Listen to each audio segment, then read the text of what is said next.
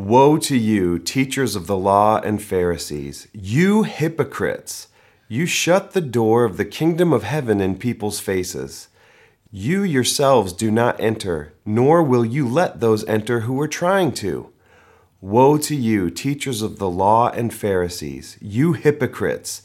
You travel over land and sea to win a single convert, and when you have succeeded, you make them twice as much a child of hell as you are. Welcome to Solid Ground and another week of talking about evangelism. That was Jesus talking.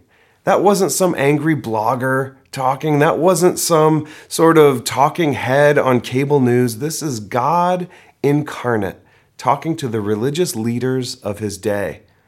In this section, puts the spotlight, what we just read puts the spotlight on what happens to other people as the result of the activity of the scribes and Pharisees.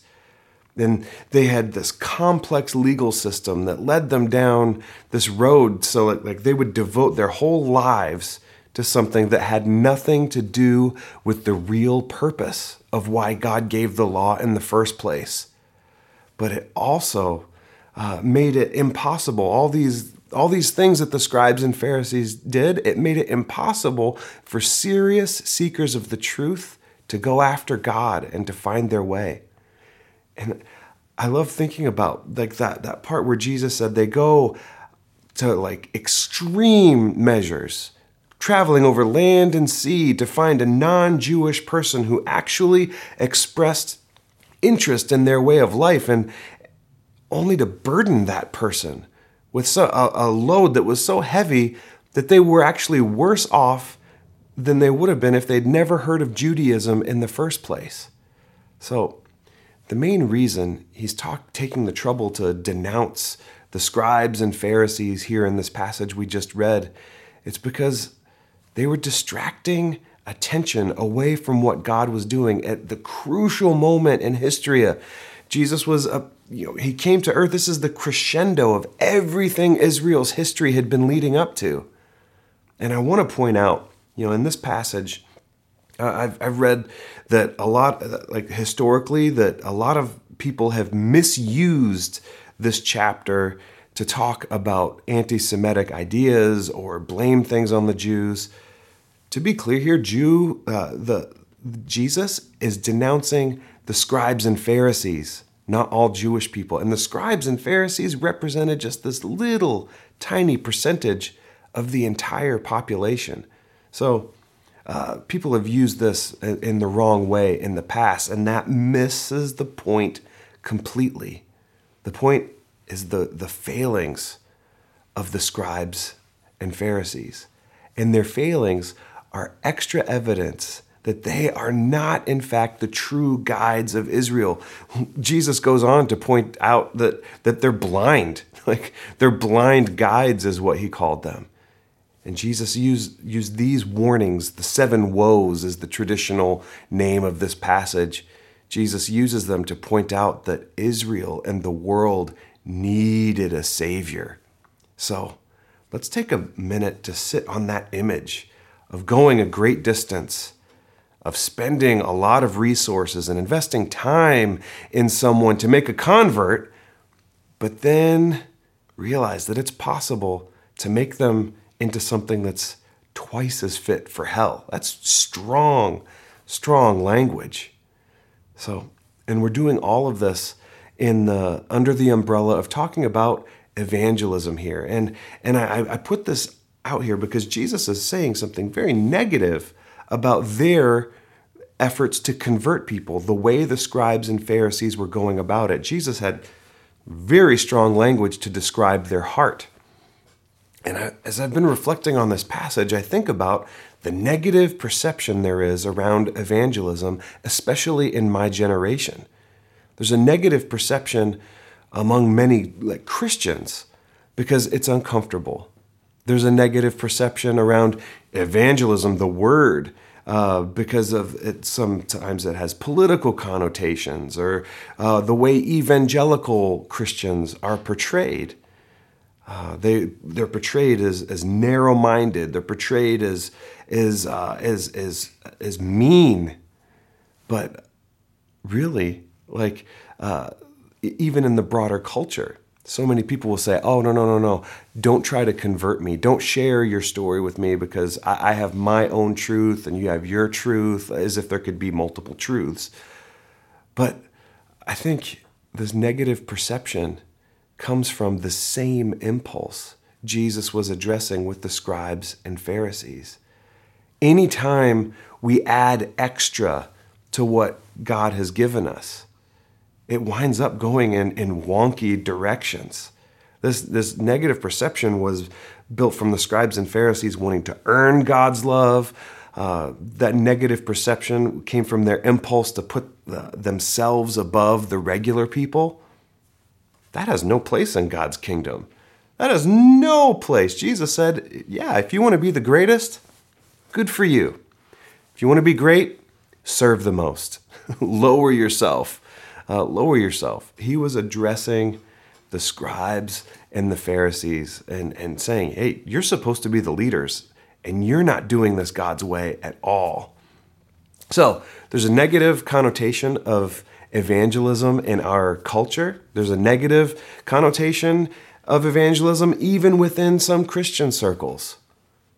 But we can't escape the fact that Jesus ends all four gospels with a call for his disciples to preach the gospel. That includes you and me.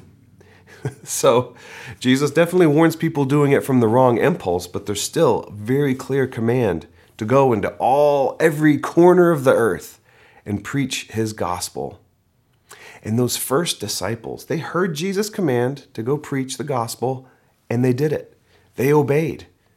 They went, I mean, it, history tells us that the apostle Thomas, the disciple Thomas, doubting Thomas, went all the way to the southern tip of India and died a martyr's death for his faith. They obeyed Jesus, they preached the gospel, they evangelized the world, told people the good news.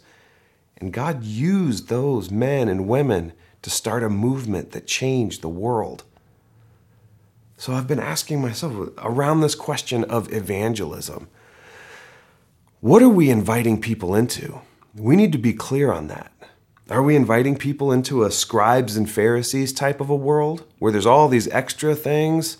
Or are we inviting people into what Jesus talked about, the, the spirit of the law, and not doing away with, with, with anything that came before, but building upon that? Like, what did Jesus actually tell us to do? What kind of life was Jesus? What kind of life was he was he setting the example for? And how do we make sure that we're not putting extra burdens on people? And my gut tells me that if you're asking some of those same questions, you're not the kind of person that needs to like spend a lot of time worrying about being a scribe or a Pharisee. You're not the kind of person that needs to worry about messing up the evangelistic process. You're never going to be that guy. You're never going to be that lady. No, my gut tells me that you might be the kind of person that needs a nudge towards boldness. Not in this brash way, but just an unapologetic way of, of, of saying, like, hey, this is what God has done in my life. So, as we continue to talk about sharing our faith, I want to take you a little bit further back in history so we can be clear on what we're inviting people into. In the book of Jeremiah, chapter 31, starting in verse 31, the days are coming, declares the Lord, when I will make a new covenant with the people of Israel and with the people of Judah. It will not be like the covenant I made with their ancestors when I took them by the hand to lead them out of Egypt. So in this in this passage, God inspired the prophet Jeremiah to tell these people who were far away from their home like something new is coming. As Isaiah was praying and meditated, the Holy Spirit started giving him these images that something new is coming. Israel's history is leading up to something God is going to do that's new. So then flash forward, and trust me, I'm going somewhere with this. Flash forward to the night that Jesus was betrayed, just about to, to, to die the next day at the hands of Roman executioners. Jesus broke this bread at, at, the Passover meal and he let his disciples know that it represented his body and that it would be broken for them. And then, in the same way, after supper, he took the cup, saying, This cup is the new covenant in my blood, which is poured out for you. And he took bread, gave thanks, and broke it, and gave it to them, saying, This is my body given for you. Do this in remembrance of me. What is all this about, Mike? You just took us from Jeremiah all the way to the Passover. I know Easter's coming. Okay, let's all take a deep breath. you know, what I'm trying to show is that Jesus pointed out to his disciples that Jeremiah's prophecy was being fulfilled like right under their noses. Jesus was trying to communicate, I am the new thing God is up to. And when we invite people to follow Jesus, we're inviting them into this new covenant that Jesus initiated.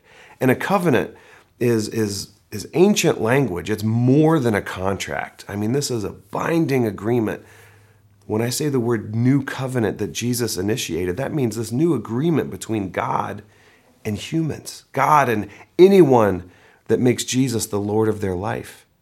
So as we talk about how to how to evangelize. It's not like sealing the deal. Uh, evangelism or making a convert isn't isn't merely persuasion. As we talk about this, we need to know why it's important and and what we're asking people to do. We must remember what kind of life we're inviting people into.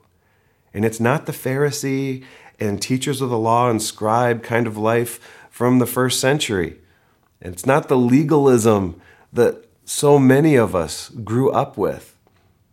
I've heard a story of someone who grew up in a faith community that was very, very rigid in the way they practiced Sabbath. No work on Sunday, which is an awesome thing. But this faith community had taken it to such an extreme that they remembered their dad washing the car in the garage on Sundays so no one would see and think he was this horrible sinner. I know of uh, other families that would drive at least 50 miles out of town on a Sunday to watch movies because we don't watch movies on Sunday. You know, this life that Jesus is inviting in, us into isn't, isn't one where we have to wash our cars in the garage to avoid what people think about us or, or driving 50 miles. Like there's so much more freedom in the life that Jesus is inviting us into. Uh, Jesus is inviting us into a life where we can be real and be messy. Like maybe you've had this experience of being in the car on the way to church and your family's fighting like cats and dogs, brothers and siblings going at it, maybe moms and dads saying, I'll turn this car around. And you get to church and open the door and go, Oh, hello, brother. Hello, sister. Oh, if I were any better, I'd be twins. Like, Jesus doesn't want us to have to put on airs either. No, Jesus is concerned with our heart. I love the words of Jesus. His yoke is easy, his burden is light. So I wanted to share with you where I'm hanging my hat with Jesus these past couple of years. Because you know, Jeremiah is saying like predicting Jesus is coming and that there would be this new covenant that builds on the old covenant that that's so much more concerned with the heart. And I feel like this verse holds so much significance for us when it comes to our posture in evangelism. It's the words of Jesus, John 13, 34. A new command I give you love one another as I have loved you, so you must love one another. By this, everyone will know that you are my disciples if you love one another. I love how Jesus simplifies things for us. Like that command, if you do that, if you love one another as Jesus has loved you, as Jesus has loved me, you follow and fulfill all the stuff that came before Jesus. I loved simplifying things when I was a youth pastor because I'd been to some youth ministries that would start off every youth meeting with, here's our 10 rules, here's our 20 rules. And I couldn't remember them. Um, so when I became a youth pastor, I would tell my kids, all right, we got one rule around here respect. And I'd all make them say, respect. And I go, okay, respect. And that's the that's the word that you filter everything through. If you have a question about if you're new here and you have a question about how do I behave? Is this okay? Is that okay? Well, ask is it respectful? Am I respecting other people? Am I respecting God? Am I respecting the building? And I found that having a really simple filter that, that was applicable, it cut down on behavior problems. We stopped putting holes in walls. There were less fights, you know, less messing around during the during the service, all that kind of stuff. And I feel like that follows Jesus' impulse to say, okay, by the way, we've got the Old Testament, that's great. We've got all these things. A new command I give you. What I want you to do is to love one another like you've seen me loving you. So Jesus doesn't do away with the first covenant, he fulfills it and then he builds upon it and makes things so much simpler for us. And I love the last part of that verse. It's, it has this idea that if we're loving people like Jesus loved us, people are going to notice. We won't have to spend a ton of time worrying should I talk to this person? Am I evangelizing enough? If we're loving like Jesus, people are going to approach us. Now, Jesus says it in Matthew 5, you know, we're to be the salt and light of the earth, the God flavors and the God colors of this earth. People are going to be lining up going, Why do you live the way you do? Tell me. And there's lots of ways to love people as Jesus loves you, you know, as Jesus has loved us. M- most of us think of, oh, I need to start doing nicer things for people. Think about this like, love people the way that God gifted you. Maybe you are wired to do nice things for people and acts of service, but maybe you're an encourager. Maybe you're the kind of person that can come alongside of somebody and say, hey, you're not alone. You're going to make it. I see good things in you. And then you call out those good things. Maybe, maybe you love people by studying a topic, uh, studying the, the Bible, and, and you're able to teach it. And, and when you teach it, it it's good news to people. Uh, maybe, maybe you have the gift of forgiveness. I would love to be really gifted at that, to forgive people like Jesus forgave us. But whatever it is, like we can't get there by just trying to do it and like trying harder. It's right there in that verse we just read in, in John. Love people as I have loved you. When we continually marinate on how much God has loved us, when we fill our minds with the things that God says about us, and those become deeply entrenched, then then our hearts are changed to people. And, it, and it, it, it, comes out of the overflow of what God is doing in our life, not some sort of scraping of the bottom of the barrel. And we need to love people out of the overflow of what God's doing in our life. Because I don't have to tell you that loving people isn't easy. It's messy, it's frustrating, it's hard. And that's where the Holy Spirit comes in. It's when we say, Lord, this person in traffic or my neighbor or this person in my office, whatever it is, God, I need your help to love this person because you've, you've done so much for me. How dare I not surrender this grudge I have? How dare I, I hold on to this negative uh, attitude about that person? The words of Jesus. By this, everyone will know that you are my disciples if you love one another. So, I've got a couple of challenges for you. And the first one is, is for reflection. And this is just for you. You don't have to put it in the comments down below. You don't have to, this is just between you and the Lord. Vertical, going up. Ask yourself, how well are you loving others? Does that love reflect the kind of love that Jesus expressed for you? And then maybe maybe in those moments of prayer like you'll think oh god will just drop it in your heart here's something nice i could do for someone to serve them uh, but maybe as you're thinking how well am i loving others? Maybe you'll realize i'm holding a grudge. I need to forgive someone. Or maybe for you loving others meaning means apologizing to someone and saying i hurt you. I'm sorry. Will you please forgive me? Because loving others, like it, it's so intricately connected. We love God and we're and we are to love others. Like that's how Jesus lived. That was his example. It's vertical and it's horizontal. And then I've got one practical baby step challenge for you this week. As we've been praying about people in our lives, praying about someone we could share Jesus with, I don't want you to be scared of being that guy or that girl, that overly zealous person where people go, oh, they're that Christian person. No, just get out of the comfort zone. And I want you to invite that person to Easter service with us, whether it's here online or whether it's in, in person. We've been praying for them, we've been encouraging them. A simple invite, and just see what God does with that. So, uh, with that being said, I want to pray for us right now and uh, and let's just spend let's spend a moment thinking about God's God's work for us and how much Jesus loved us. So Jesus, thank you. Thank you for leaving the comfort and safety of heaven and coming and making a way for us to have a relationship with you. God, will you please open up our minds and open up our hearts to all the ways that you are present for us?